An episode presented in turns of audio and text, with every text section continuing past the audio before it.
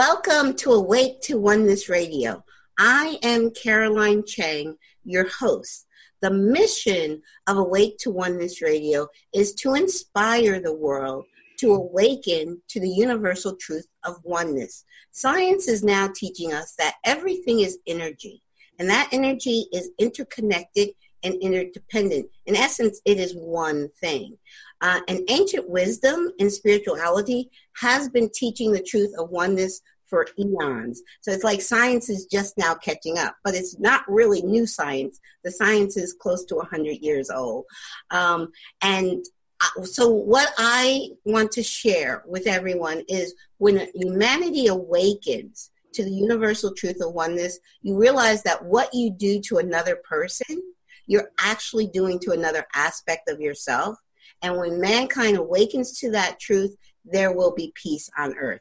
Today's show topic is real magic with Dean Radin. Dean is this is the second time Dean has been a guest on my show. Thank you, Dean. It's, it's probably been about four years ago when you were a guest the last time.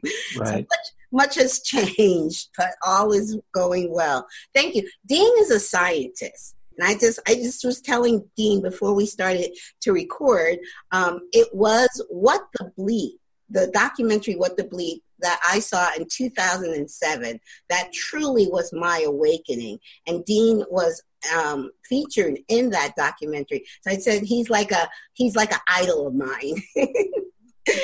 so thank you thank you dean please share with our listeners like i said you are a scientist so you all the stuff you know, scientifically, you have the handle on that. The science, I call it the science of oneness. So please share with our listeners basically kind of how you got started in that that field and and where you know then i would want us to get into your latest book which is real magic so what i've been studying now for about 40 years is uh, are aspects of human experience which are not well accounted for by the scientific worldview. Okay. And so the experiences that we're talking about range from intuition, uh, which is a feeling of just knowing something but without knowing how you know it, mm-hmm. all the way up to uh, psychic experience and mystical experience. So the commonality among this whole range of experiences, first of all, they're extremely common. Uh, we've, we've done surveys, and there are other surveys around the world, which shows that the majority of people uh, in every culture, actually also throughout history, and at every educational level, report experiences which sound psychic. Mm-hmm. Things like telepathy and clairvoyance and that sort of thing. So one would think that if there's uh, experiences that people report around the world and generally are considered to be unusual, but paradoxically, they're also common. A, a, common, unusual experience. Yes. The commonality of all of those experiences is that there, it seems to be that the mind can transcend space and time. Mm-hmm. Like telepathy transcends space to a partner somewhere else, clairvoyance transcends space, precognition transcends time and another class of phenomena where your intention also seems to transcend the body. So this is psychokinetic effects where your intention somehow makes things in the world work or, or change. Yes. So while you you opened with the idea that uh, science is showing that everything is energy, energy and matter, uh, that actually is the part of the scientific worldview. It's called materialism, and one of the problems with materialism is that it assumes that everything, literally everything, can be described as a combination of energy and matter. Mm-hmm. Okay. Unfortunately, energy and matter don't explain why we have subjective awareness. Right? So the one of the key problems, uh, key outstanding problems in science today is what gives rise to the sense of consciousness. We we are aware of things. We're self-aware. Where, where does that come from? Because if you take a purely materialistic perspective, it suggests that your brain, three pounds of tissue uh-huh. that is electrochemically active inside your skull, is somehow giving rise to our internal experience. Okay. Well, as a as a hypothesis, it's not a bad one. That's kind of what we're led to believe from neuroscience today. Mm-hmm. The problem is that if telepathy is true, or if precognition or clairvoyance are true, then that's not something that the physical brain can do. Right. You say, well, maybe the, we know the brain has electrical activity, so maybe there are electromagnetic waves that are connecting us like a radio mm-hmm. from a distance. Maybe that would be the case for telepathy, even though we have no idea how the how the brain can decode such signals. But just assume that that was true. It doesn't account at all for clairvoyance or or for precognition. Okay. So we have a problem. Yes. The problem is the scientific worldview, which is based on the idea everything's made out of matter and energy, is not able to explain the one and only thing that we are actually aware of, which is our own awareness. Mm-hmm. Consciousness. Consciousness, yeah. So I'm interested then in uh, phenomena or in experiences like psychic, psychic phenomena because they provide a significant challenge to today's scientific worldview. Now, in one sense, that's not surprising. Science has evolved, it has changed dramatically over the past hundred years. Our ideas about the the nature of reality has significantly changed, and it will continue to change. A lot of working scientists kind of forget that. Hmm. They assume that what we know today is as best as we're ever going to get. There's hmm. still a couple things that we don't understand, but basically we understand how the world works. I know physicists who strongly believe that. They believe that we're very, very close to actually understanding everything. Mm, okay. From my perspective, I think that's a very silly position to take because all you need to do is study a little bit about history and you realize immediately that has never been true and it is not likely to be true today either. So the psychic phenomena uh, first of the first stage that you you then look at from a scientist is whether or not you can believe it okay. right? people report stories but you never know if the story is true or not right. so we go into the laboratory we study telepathy and precognition and clairvoyance and we're trying to find out uh, can we believe that at least in principle that those kinds of phenomena are real things mm-hmm. and the short answer is yes so we have about 150 years of experiments now by people around the world and we can make a pretty strong and confident statement that yeah these are real effects mm-hmm. that means there's a problem in our worldview today the direction i think that the a, a more improved worldview would go is actually in the direction of oneness, mm-hmm. in the sense that these uh, the what we might think of as mental phenomena, things like psychic phenomena, mystical experiences, and so on, all of them suggest that our at least that our minds or our consciousness are emerging out of one source. Mm-hmm. So we are not only connected in an ecological sense, like the interdependence of, of living systems on Earth. Mm-hmm. But I think there's also something like an ecology of mind that we are interconnected even within our consciousness. Yes. I I think of like I always say to my listeners, I'm not a scientist. I love science though. But I, I think of our brains as just being a receiver for information from that one source. That's how I think of it. Right, and that is how a number of philosophers have thought about it as well. Henri Bergson is probably best known for his idea of the brain as a receiver of information. Yes. Uh, this also fits in with a, a growing trend in philosophy where ph- many philosophers have always been interested in the so called mind body problem, mm-hmm. right? We have an internal self, but we also have an external self. Right. Well, what's the relation between the two? So within philosophy, uh, many philosophers like the idea of materialism, and we can't deny that science has been very successful using that that assumption. Uh, so that's probably not going to go away. We're not going to get rid of materialism. Okay. On the other hand, the other, the as I said before, the only thing that we actually know is our own consciousness. Everything else is an inference. And if we, the only thing that we know is our own consciousness, that from a philosophical perspective is idealism. It's the idea that basically everything arises out of awareness. So at the leading edge of science today, you're finding more and more scientists who are beginning to think that there really is something very peculiar about consciousness that is cannot yet be accounted for by energy or matter. Mm-hmm. It's like a, it's like something else. It's a different thing. Maybe even energy and matter arise out of consciousness. Mm-hmm. It really is fundamental. Okay. If that were true, then suddenly the the strangeness of psychic and mystical experience are not strange at all.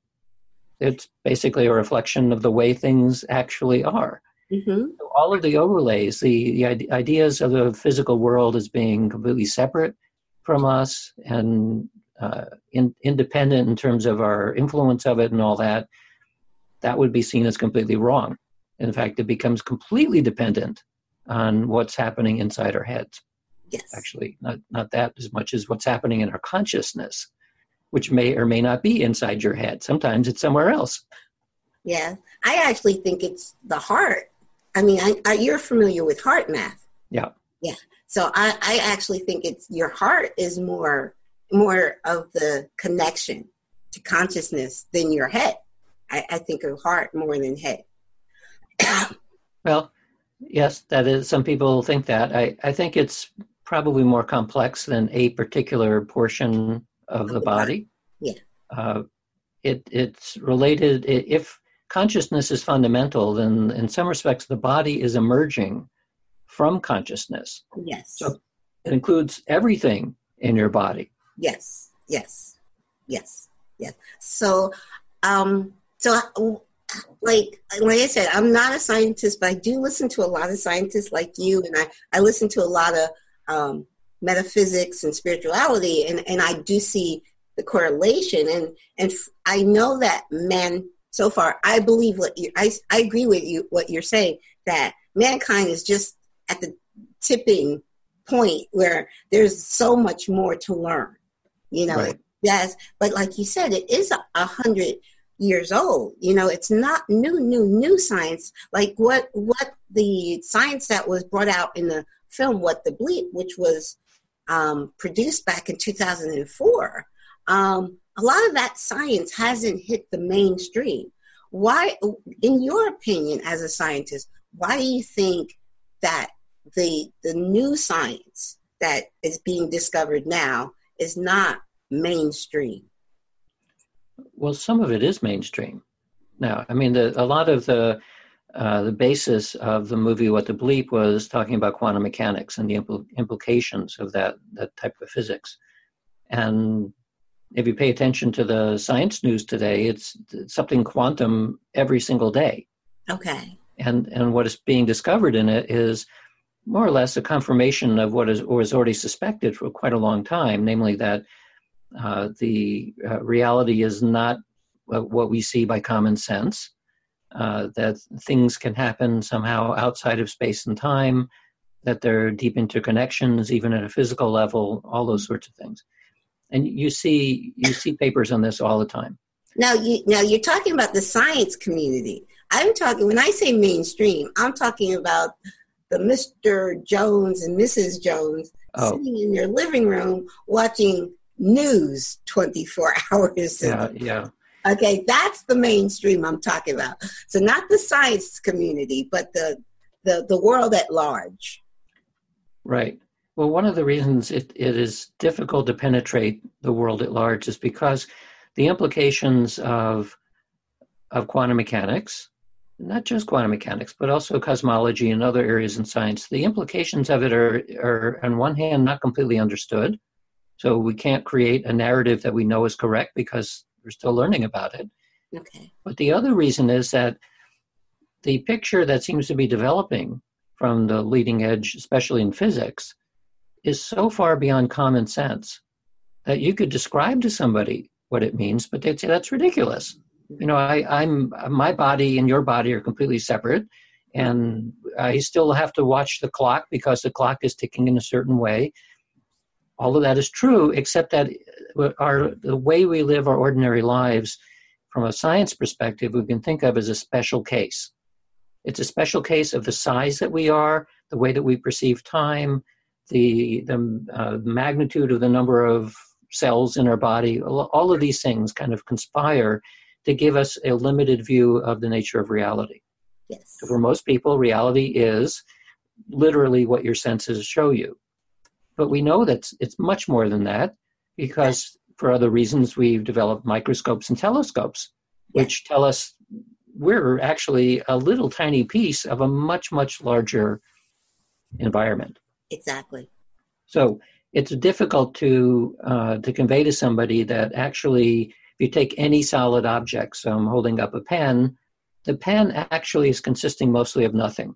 Yes. You look at it from an atomic level, it's atoms with huge amounts of space between them, and between those atoms, there's nothing. Exactly. So this is mostly nothing. The same is true of your body. It's mostly nothing. Very true. It doesn't feel like nothing. Right. So it's this disconnect between common sense and beyond common sense. And much of science today is way beyond common sense. Yes. Well, the thing I say, and I said this in a, I just started doing vlogs um, recently, and one of the things I say is that, like you just said, human senses are extremely limited. And if we could just get that concept across to the men and women on the street, that you can't just go by your senses, what you can see, taste, hear, uh, you know, because they're so limited. And that, like you said, science has proven how limited human senses are. So if we say, as a, as a humanity, oh, I'm only going to believe in what I sense, then we're we're discounting 99.9999% of the true nature of reality. Mm-hmm. So if we could just get that point across mainstream. I mean, like the average person on the street to understand that, okay, I can't just go by my limited human senses. There's much more out here than I can sense. Right. So we can intellectually understand that.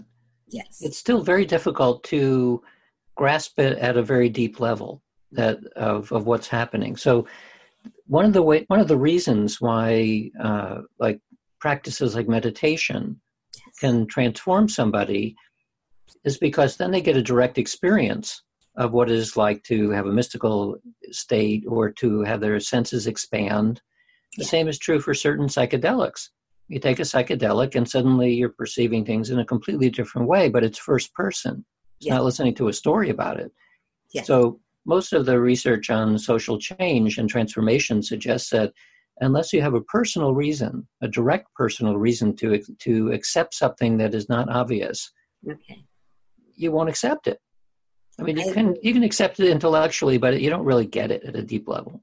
This is so true. This is so true. And many people, many awakenings come from those those experiences. Sometimes it's a even like a tragic tragic experience of losing a loved one, um, things of that nature that really open people up. And like you said in the beginning, these like um, what we call psychic ex- experiences are now almost becoming normal. Yeah. yeah.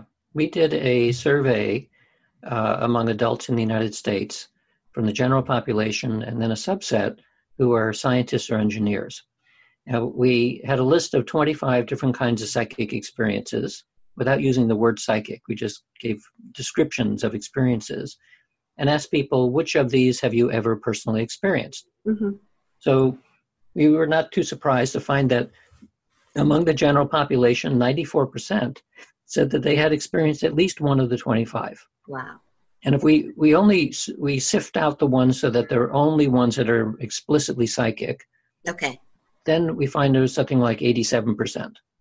So vast majority of, of the general public have had these kind of experiences. Yes. So now we turn to the subset of scientists and engineers because it's usually assumed that maybe they have different education, different assumptions, whatever.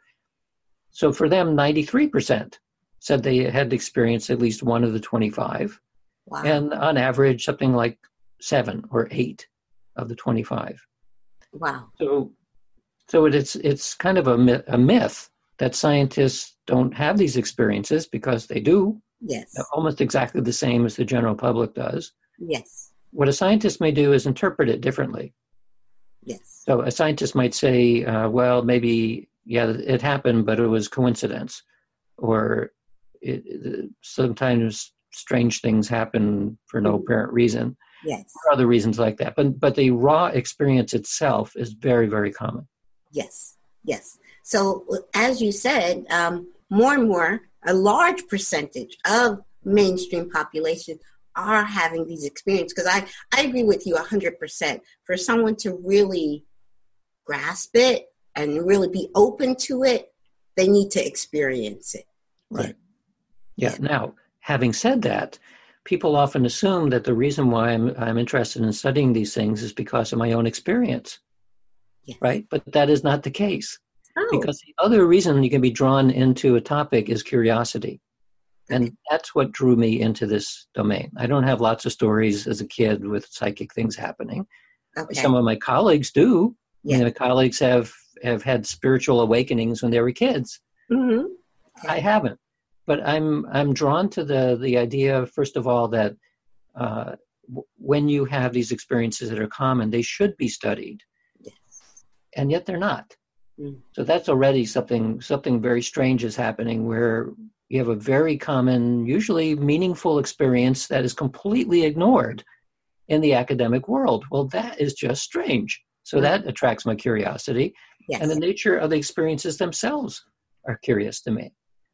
Now, since I've been studying this for a long time now, the I would say that the number of of psychic experiences in particular that I've, I've had have increased but I think it's only because I'm more open to it. Yes. Like it's always there. You yes. just you just have to be open to it to perceive what is actually happening. Yes, very true. So now you said you've been studying this now what 30 40 years, yes? About 40 years, yeah. Okay, so um, do you see a difference from when you first got interested in it 40 years ago to now how the academic community are they more open to studying? Um, no. Really? Yeah. I thought, I thought you would say there's a difference. Well, there is a difference. And the, the difference is that uh, 40 years ago, uh, it would have been very difficult to find anybody in the academic world who was studying consciousness. Okay. Other than in philosophy. Now it's actually fairly common. You find lots of people studying consciousness either through the study of meditation, which is very popular now, Yes. Uh, neuroscientists are interested in the nature of consciousness.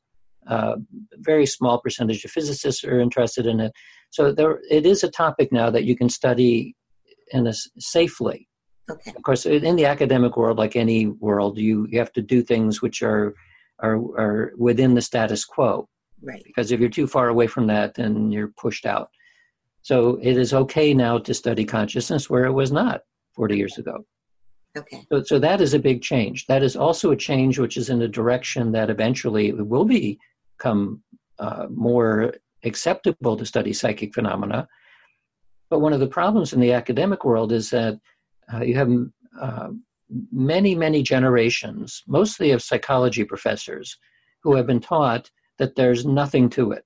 That these phenomena simply don't exist. And of the experiments that have been done, they're not any good and so you'll have an introduction to psychology textbook, which mm-hmm. will devote one page to psychic phenomena and dismiss it. Oh, wow. Well, this means that you have many generations of future professors who will also dismiss it because once you get into your head that there's nothing to it, that creates a kind of a filter that yes. unless you have a powerful experience yourself, exactly. no reason to question. Yes. So, and you look at there's roughly 15,000 institutions of higher learning around the world. Mm-hmm. 40 of them have at least one faculty member who is known for having an interest in this topic. Wow. So, as I sometimes say, it is easier to get a doctoral dissertation on Buffy the Vampire Slayer than it is to do one on a parapsychological topic. Wow. Hmm. I was hoping that those numbers were you know, I know, you know, more like changing, you know, quicker. Well, it's there are two other factors. One is the cultural factor. So, in the United States, in particular, uh, because we're we're a very religious country, uh, some religions are completely dead set against the idea of studying these phenomena because they're considered to be demonic. Mm. Other religious people love this topic because they see it as supporting their religious beliefs. Yes. In both cases, that does not help. Yes. Because from a scientific perspective, a lot of scientists are, are completely stiff armed against anything having to do with religion. They just don't want to have anything to do with it. Yes. So whether it's getting uh, r- religious support, positive or negative, they're saying that's fine. Just keep it away from me. Okay. The other thing is that there are plenty of psychics who are frauds. Yeah. And the newspapers are always very happy to show how gullible people are by listening to a fraudulent psychic. Yes. So that's not good either. Yes. Uh, and if, but if you look at other countries, almost every other country in the world, uh, you find that the uh, you don't have the same kind of stigma about the, this topic as you do in the United States. It's quite strong here. Yeah. You go to England, for example, the number of academics that are interested in psychic phenomena is much higher and more public okay. than it is here. It's still controversial, but they're there. There's a uh-huh. dozen universities you can go to and learn something about parapsychology. Okay. In, in the United States, uh, there I know of one one public university, the University of West Georgia. Okay. Which is in Carrollton, Georgia. Okay. They have a uh, an interest in transpersonal psychology in the psychology department, and one faculty member whose expertise is in this topic. Okay. Wow. That's in the entire United States.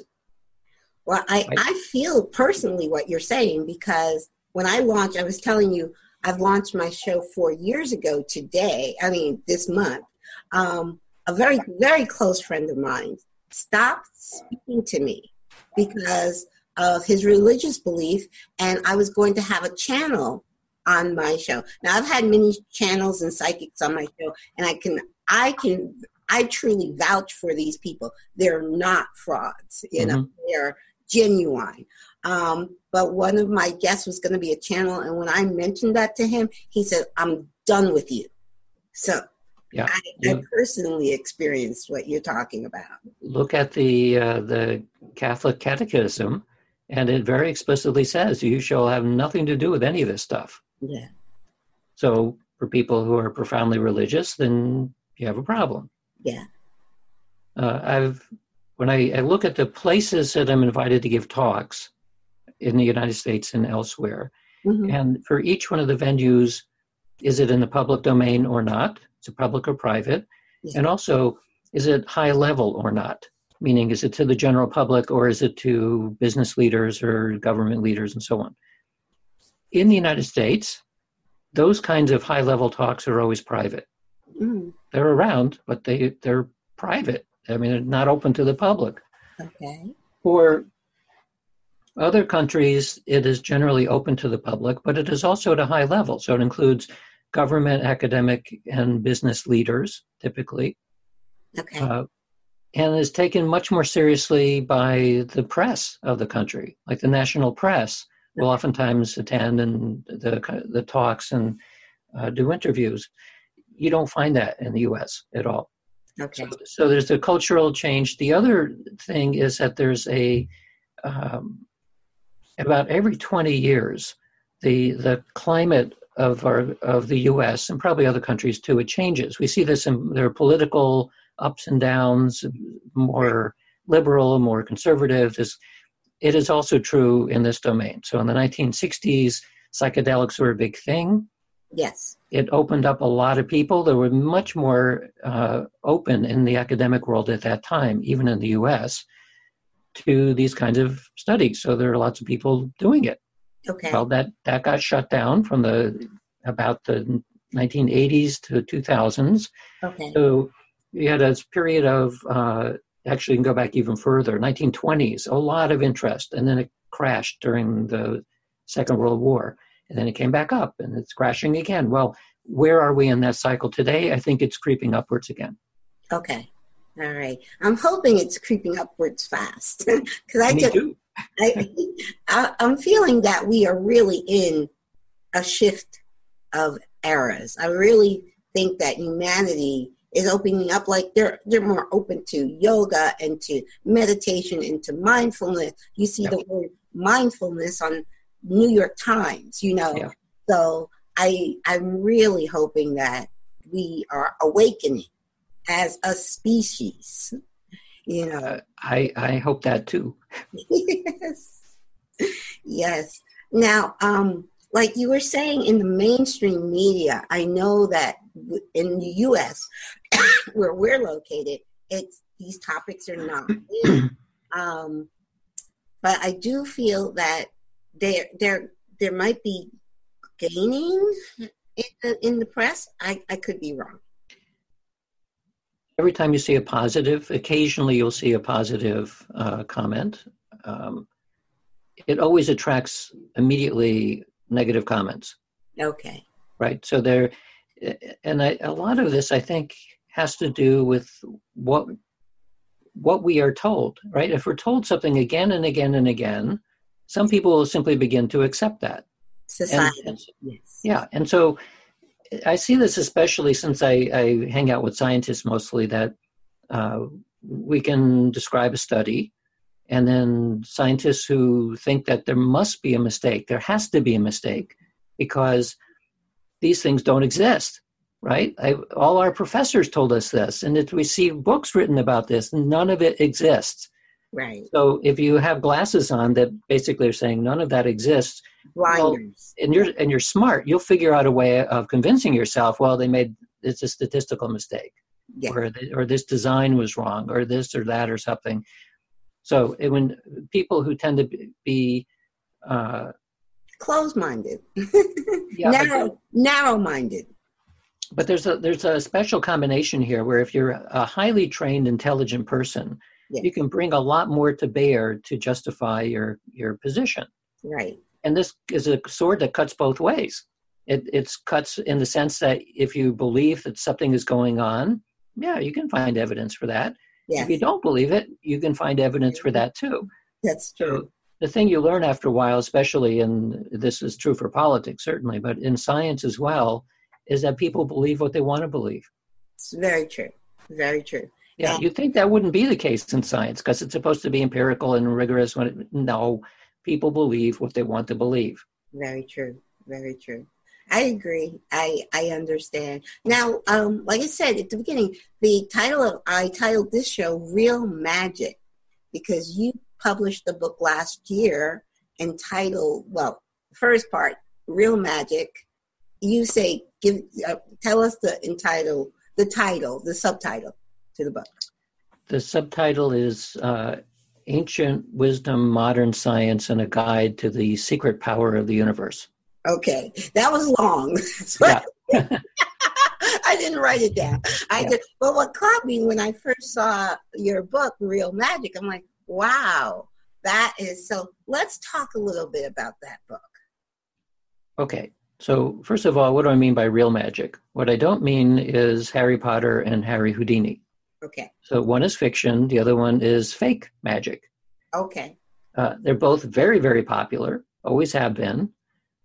Uh, but the the claim then that I have in the book is that they're based on something which is real. They're not fiction and not not fake, but the real thing.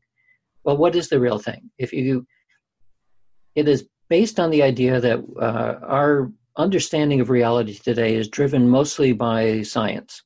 Yes, this is true even for religious people. Yeah. Even for somebody who believes that the Earth is six thousand years old, they they have they've taken facts and forgot a few facts and took another few facts, but they basically believe in, in right. science as a way of giving a picture of reality with some tweaks to that.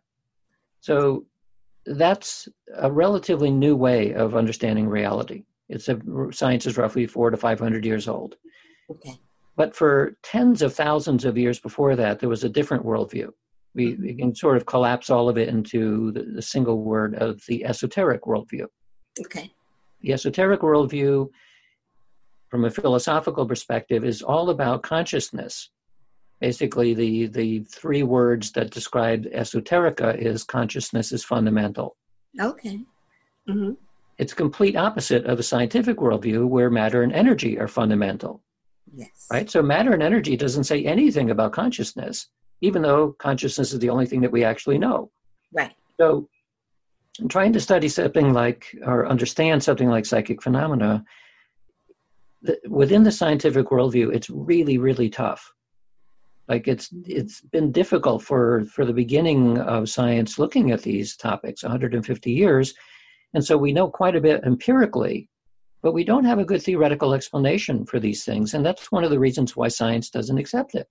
Okay. So if you you know you can show something, but if you can't explain it, then we're we're just not going to pay any attention.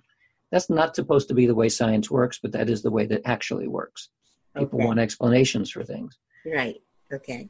So I'm convinced from the data that the phenomena are real. Yeah. I want to develop explanations too.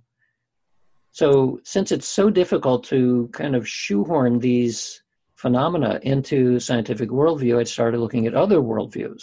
And you immediately run up against the esoteric worldview. Okay. So the esoteric worldview includes uh, things like shamanism, if you go far enough back, and then uh, uh, Pythagoras and Plato and Neoplatonism and Hermeticism and the Kabbalah and yes. on and on and on. Yes. Huge long line which goes up to the present day. Yes. Today we think of it more like affirmations and new thought religions and that sort of thing, but that's what it is. Mm-hmm. If that, uh, if you look at an analogy here between our technologies today are an application of the scientific worldview. So we know that the scientific worldview is really good because we have technologies that, that work, they're reliable. Yes. If you take it from the esoteric perspective, magic is the application of the esoteric worldview. Okay. Just like technologies is an application of the scientific worldview. Okay. So you have a you have a picture of reality. The, that picture then says the world works in a certain way. You develop technologies that are based on that, and sure enough, some of it works.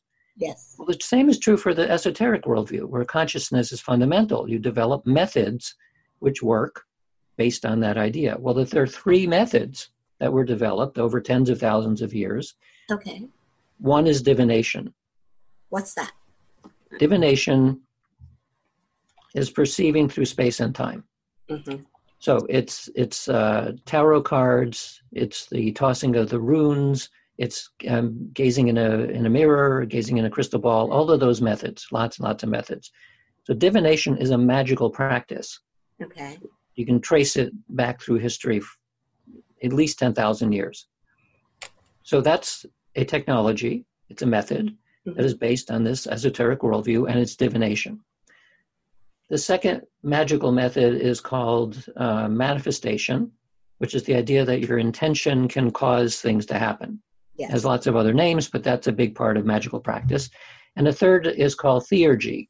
So theurgy is a magical practice where you assume that there are spirits of some type, invisible, non-human entities, which you, you can communicate with and uh, have them do things on your behalf. Mm-hmm. So those are three magical practices which you can trace in every culture, every history going way back. Right. So the reason why I thought this is interesting is because divination is basically exactly the same as clairvoyance and precognition because clairvoyance and precognition are all about perceiving through space and time. Mm-hmm. And so we've been studying that, not just me, but our colleagues around the world have been studying this for over 100 years, and we know that those phenomena are real. Mm-hmm. So you immediately can then say that, well, at least one magical practice of divination is actually a real thing. Right. So there's a little bit of real magic. The second is that when you, you look at the notion that your intention can change the world, which we can call sometimes force of will, sometimes manifestation, we've been doing those experiments since the 1930s. Yes. We see that there's something going on there too. Yes. This, the second category of magic is also real. Yes. The third category, having to do with uh, the idea of spirits, has been studied from a scientific perspective in terms of studying mediums mm-hmm. and channelers. Yes. And studying things like near death experience and after death experiences and all, all of these kinds of uh, survival oriented effects. Yes. So, there we don't have, uh, we actually, for the study of mediums, we know that some mediums can get verifiably accurate information under double and even triple blind conditions. Mm-hmm. So we know that in principle, that what a medium does is correct. Mm-hmm. But we don't know. We don't know about any of the survival-oriented phenomena. Is we don't have a control condition in a sense, right? We don't have a person who is actually dead right. who can come back from a near-death experience yeah. and tell us what was going on because uh, by definition if they were if they came back then they weren't completely dead. Dead right right. The same goes even for mediumship. We can we know that a medium can get real information about somebody but we don't know how they get it. Right. Right? Maybe it's telepathy. Maybe it's precognition. Who knows what it is? Right. The, the medium's experience is that they're getting it from a dead person because they're talking to them. Right. But even they don't really know where the information comes from. Right. So what we do know is that in principle some of the phenomena that we would fit into the category of theurgy is probably correct. Mm-hmm. So we have the three categories of traditional esoteric magic, is what we've been studying in the laboratory as from a scientific perspective for many years. Mm-hmm. And so we can say then that is there real magic? The answer is yes, there is real magic. Yes. And we can then take the esoteric worldview as for as clues to try to understand how these things can be real. Mm-hmm. So that's that's basically what the book is about. Okay, very. And I've had many channels and um, mediums and psychics, mostly channels and mediums, on as guests that I, I just they're they're just so so authentic, and mm-hmm. it's a shame that there are so many frauds. You know, the frauds everywhere, right? I mean, sometimes people say, well, this field is saturated with frauds. And I would say, really? What about in banking? What about in business? What about in, you know, just name anything. Law. yeah. If there's, if there's money to be made, somebody's going to do it in a fraudulent way. Yes. Yes. This is true. This is very true. Yeah, but of course, and then some people will say, then, well, they're all frauds. Well, mm-hmm. no, that's not true either, right? That's true. right, exactly. Yeah. Um, now, um, when we were talking about, when I think about religion, because I did hear something, I'm always on YouTube, and I heard something recently in, in regard to all of the major religions. If you go back in history to like the Christian mystics and um, the Kabbalah and the, the, the core of those, the, the beginnings of those religions actually were more esoteric and also spoke about the oneness. Mm-hmm. You know, so I know people he quote unquote today in 2019 that call themselves religious, really quote unquote so dogmatic, so um, fundamental in their religion. They're just basically going by what someone said on a pulpit. You know, said, okay, this is how you interpret the Bible. You know, but if they themselves did the research and really researched the origin of their religion, they would, I believe, find something very different than what they're actually holding so steadfast to. Right.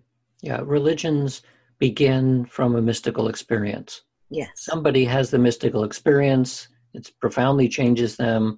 They're completely convinced that it's correct sometimes well, we don't know what correct actually means in this case, but they're they're changed by the experience. Right. If they're charismatic enough and can convey that story or of their experience to somebody else, they'll find people who will resonate with it. Yes. So that's the origins of religions, and eventually they become big enough so that they start gaining a certain amount of power, mm-hmm. social and political power, and financial power. Yes. And so the major religions that we see today are the outgrowth of thousands of years of some individual somewhere having a mystical experience. Right. And, uh, it has led to what we see today. Yes. Yes. As as any large organization, especially ones that, that are um, that have so much control and power, power corrupts. Yes. And so it is almost impossible for a large religious organization today to not be corrupt at corrupt at some level. Yeah. The most the most obvious example of that today is the Catholic Church. Mm-hmm. Right? So they've amassed unknown trillions worth of dollars over the years and are now paying billions of that because of child abuse mm-hmm. issues. And who knows what else is going on? Yes. So this is true. so that I mean, these are all human constructs. Yes. We we we are we're seduced by power. We're seduced by money and all the rest of it. it, it's going to be exactly the same in any kind of human oriented organization, even though the idea of it actually is trying to reflect somebody's mystical experience of oneness. Yes, yes, yes. So that's the that's kind of the thing. I I'd love to get that message to religious people. I mean, just take just take a deep dive into your religion. Don't listen to another person, but actually do the research. And when you research it, it does come down to oneness. I mean, Jesus's teachings was about unconditional love mm-hmm. and oneness. You know, it was it's it was very simple his his teachings, but they've gotten so distorted. And then, like you said, then the gets the organization gets so big, it gets corrupt. Right. So even the idea that uh, I think one of the reasons why there religions are clashing against each other all the time, even even the same religion but just slightly different sects within right. a religion. The pro, uh, Protestants, how many sects? You know, different sects of Protestants. Yes. Yeah, or or in uh, Islam, the the Shiites and the right. uh, I forget who the Sunnis, Sunnis okay. and Shiites are basically the same, except yes. and from the outside it looks like, like exactly the same. From yes. the inside, there's some differences in terms of beliefs, and they're at each other's throats. Yes. Well, wh- well, why does that happen? It's because of what you said that if people follow literally, this is what I am told must be the case, and you're taught that from a child. Yes. It's almost impossible to break out of it. Yes. I mean, yes. occasionally you get somebody who, just, as an adult, just completely drops the religion because they're fed up with it. Right. But most people don't do that. Right. Most people, if you go, if you're raised as a child to believe in a certain way, you're set. Yeah. And churches know that, and that's why they, they pound on kids with, with Sunday schools and so on, yes. or or parochial schools. Yes. To make sure that uh, they're going to have future wow. congregants. Yes almost like and i think I, I, in an email i sent you it's almost like sheeple. I i use the word sheeple you know? It's like yeah. just led to this slaughter you know? It's gotta open. I just i encourage on this show i tell people don't go all i do is share my experiences and share what resonates as true for me. But i'm not preaching or teaching or any of that. I want each person to go within really go within and find out what resonates as true for them. You know, not what society has been telling you and not what church has been telling you, not what your parents have been telling you, but what is really in your heart, what resonates as true for you. Mm-hmm.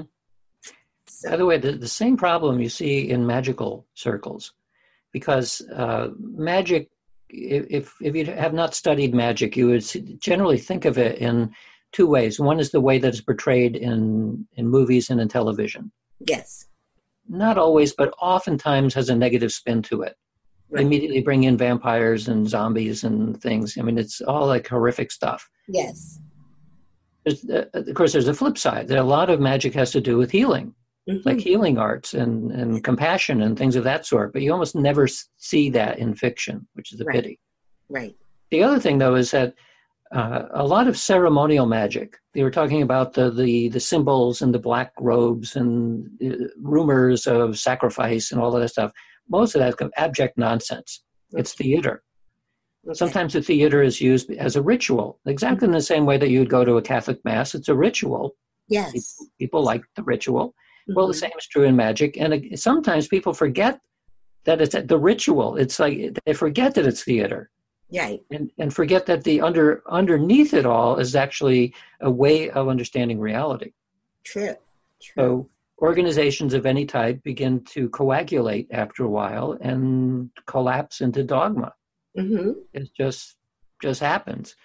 So I agree with you that the, the best way of understanding what's happening in all of these cases is to learn for yourself what's happening. That includes doing research and reading and so on, and meditating for some people, psychedelics will do the job as well.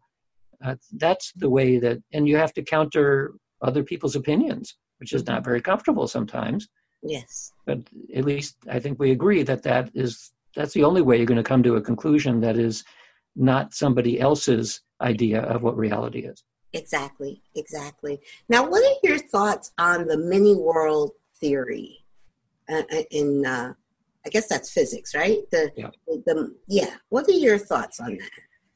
Well, it's it was a proposal or an interpretation of quantum mechanics to try to resolve the probabilistic nature of quantum mechanics. Because one of the outstanding problems is that quantum mechanics provides a probabilistic view of reality. Like it's all built out of potential and probabilities, and yet our experience of it is objects, particles, in, in things that are not probabilistic.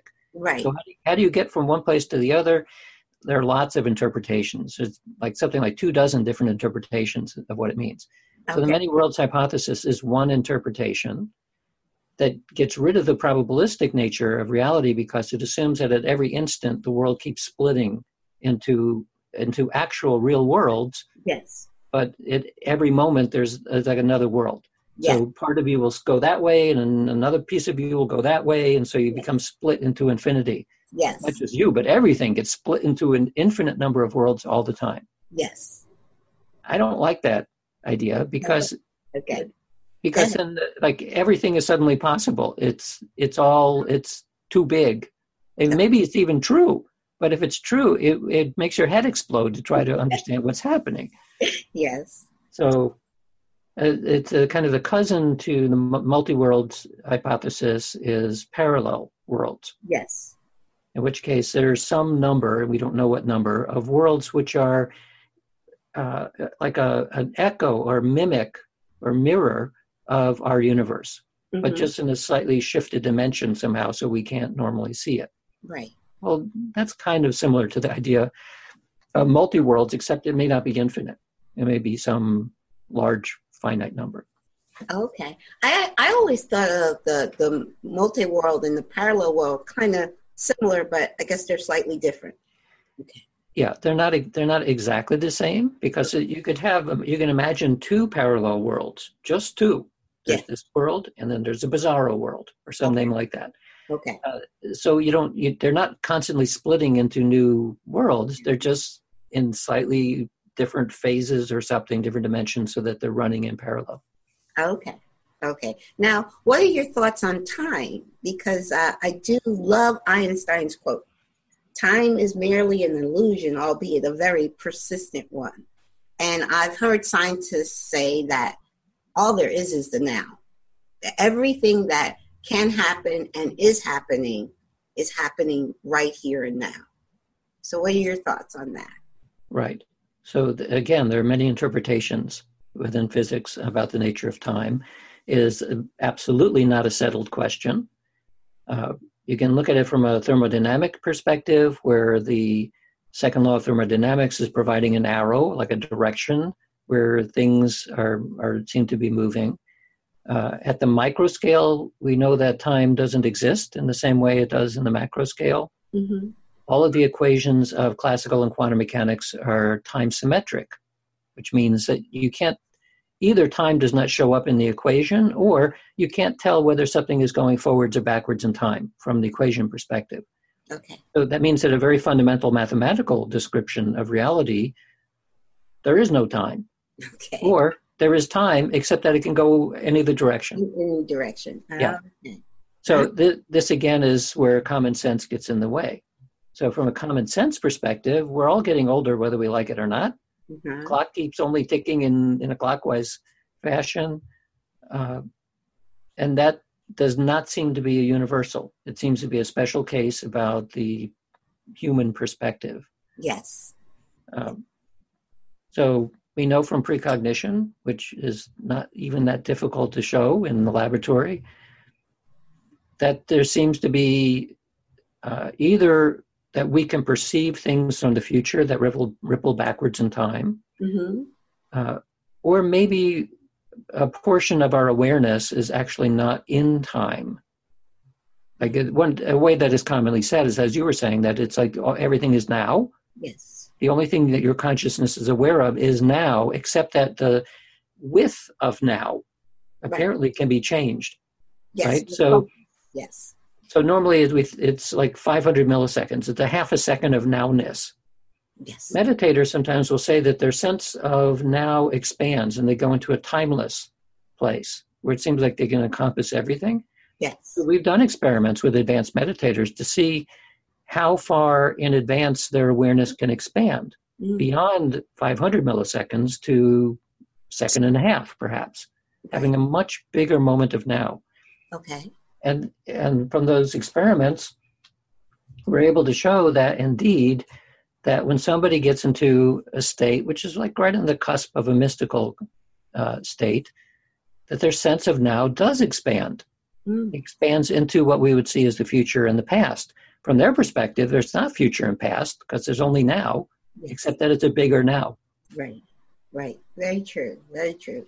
Um, I say a lot uh, on this show because I do believe we can own, we experience in the now.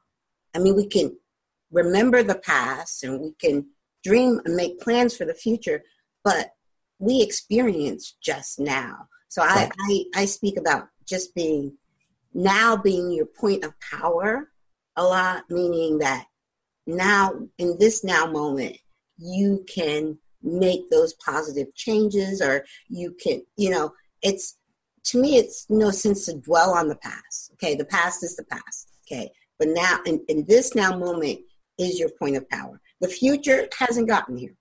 Past is so I talk about the now a lot being the most important mm-hmm. moment in time.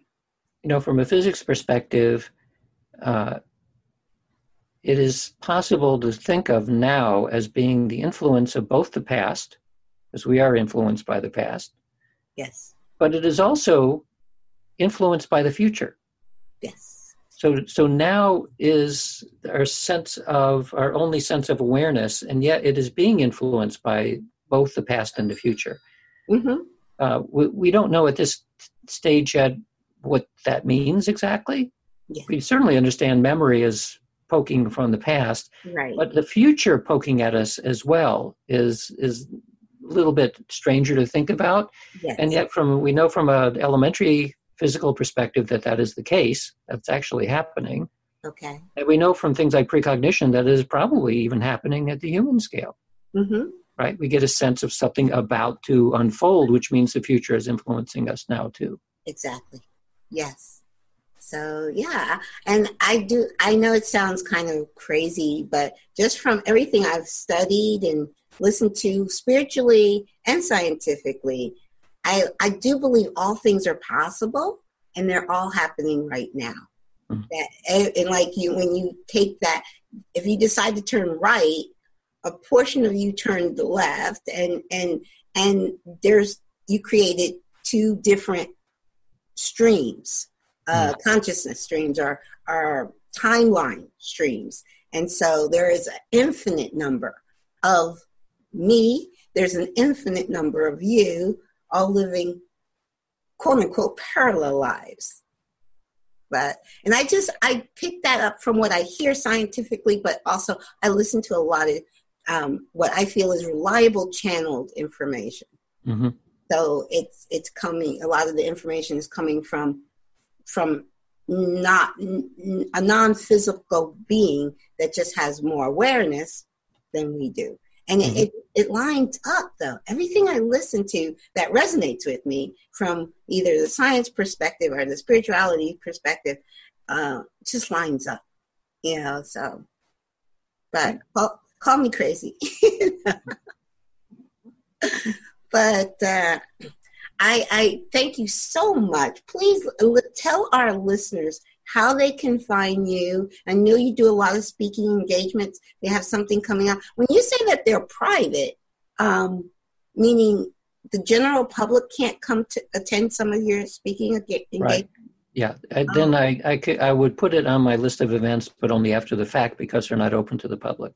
I see. I didn't realize that until you just told me that. Okay. Yeah. Uh-huh. Like how, if I give a talk to the Army or the Navy, for example, then well, those are private right. talks. Yeah. Right. Right. Well, that's a good thing that you're talking to the Army and the Navy. Yeah. Hopefully, they're open and listening. They are. Yes, Good. They are. Great. Awesome. Great. Um, so, let tell our listeners how can they find you. On uh, go to deanradin.org mm-hmm. or go to Real Magic com. Okay. Or go to noetic.org. N O C, no, it's N O E T I C dot org, because I work at, at the Institute of Noetic Sciences. Explain to our listeners what the Institute of Noetic Sciences is. So, noetic is a, uh, a word that means deep inner knowing. It's a form of intuition where you know something and you have complete confidence that what you know is correct. Okay. So, kind of a mild form of a mystical insight, let's say. Okay. So, it's pretty common when somebody says they got a download of something, that's a noetic experience. Okay. So, our institute was started by uh, the Apollo 14 astronaut Edgar Mitchell, who was okay. the sixth man to go on the moon. Uh, he had a mystical experience, as did actually quite a few other astronauts. The, the act of seeing the Earth the size of a marble yes. Uh, sparks a mystical experience in people. Okay. So when he came back to the Earth, uh, he was determined to figure out what was that mystical experience. How can we use the tools of science to figure it out? And that's what we've been doing now. We're almost 50 years that the Institute has been around. Awesome. Uh, and that's where I'm chief scientist at the at the institute. Awesome, amazing.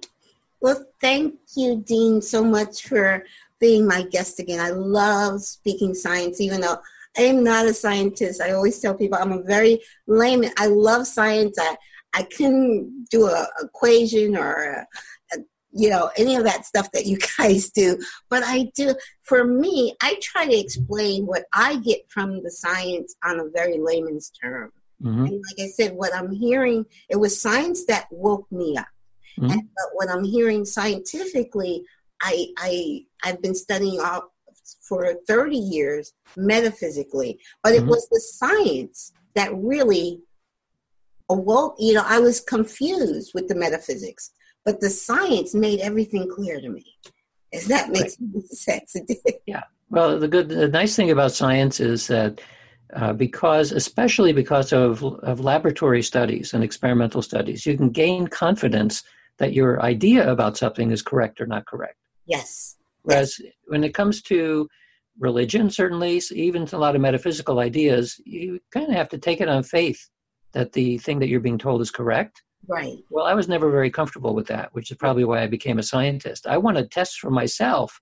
Is this really real? Well, right. that's what science is very good at. Yes. And and I for me, it's always been like it didn't resonate. I was sent to Catholic school. I went to Catholic school for six years.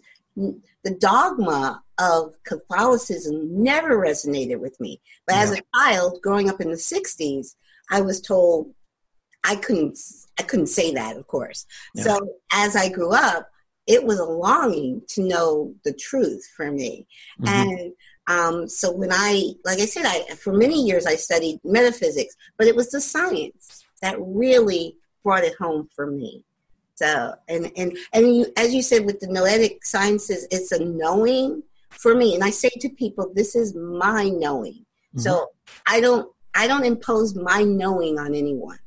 You know, I let people. I said this. I just share what is a knowing for me, mm-hmm. and for me, it comes down to it, the simple truth of oneness that we are all. And when you, met it's to me, if mankind awakens to that simple truth, not only will it put uh, into war, it'll put it into po- poverty, it'll put it into crime. It, all of our problems will be solved with that one knowing. And actually, it was Lynne McTaggart, and what she said in What the Bleep, she said, the biggest problem in the world today is the illusion of separateness. Now, when she made that one simple statement, that's when I'm like, aha, yes. Once we know that we are all one and we and we know that if we hurt another person, we're literally hurting an aspect of ourselves, then that will put that will bring peace to this world and and we'll it, it'll be heaven on earth. So that, that is, I feel like that is the case, yes. Yes.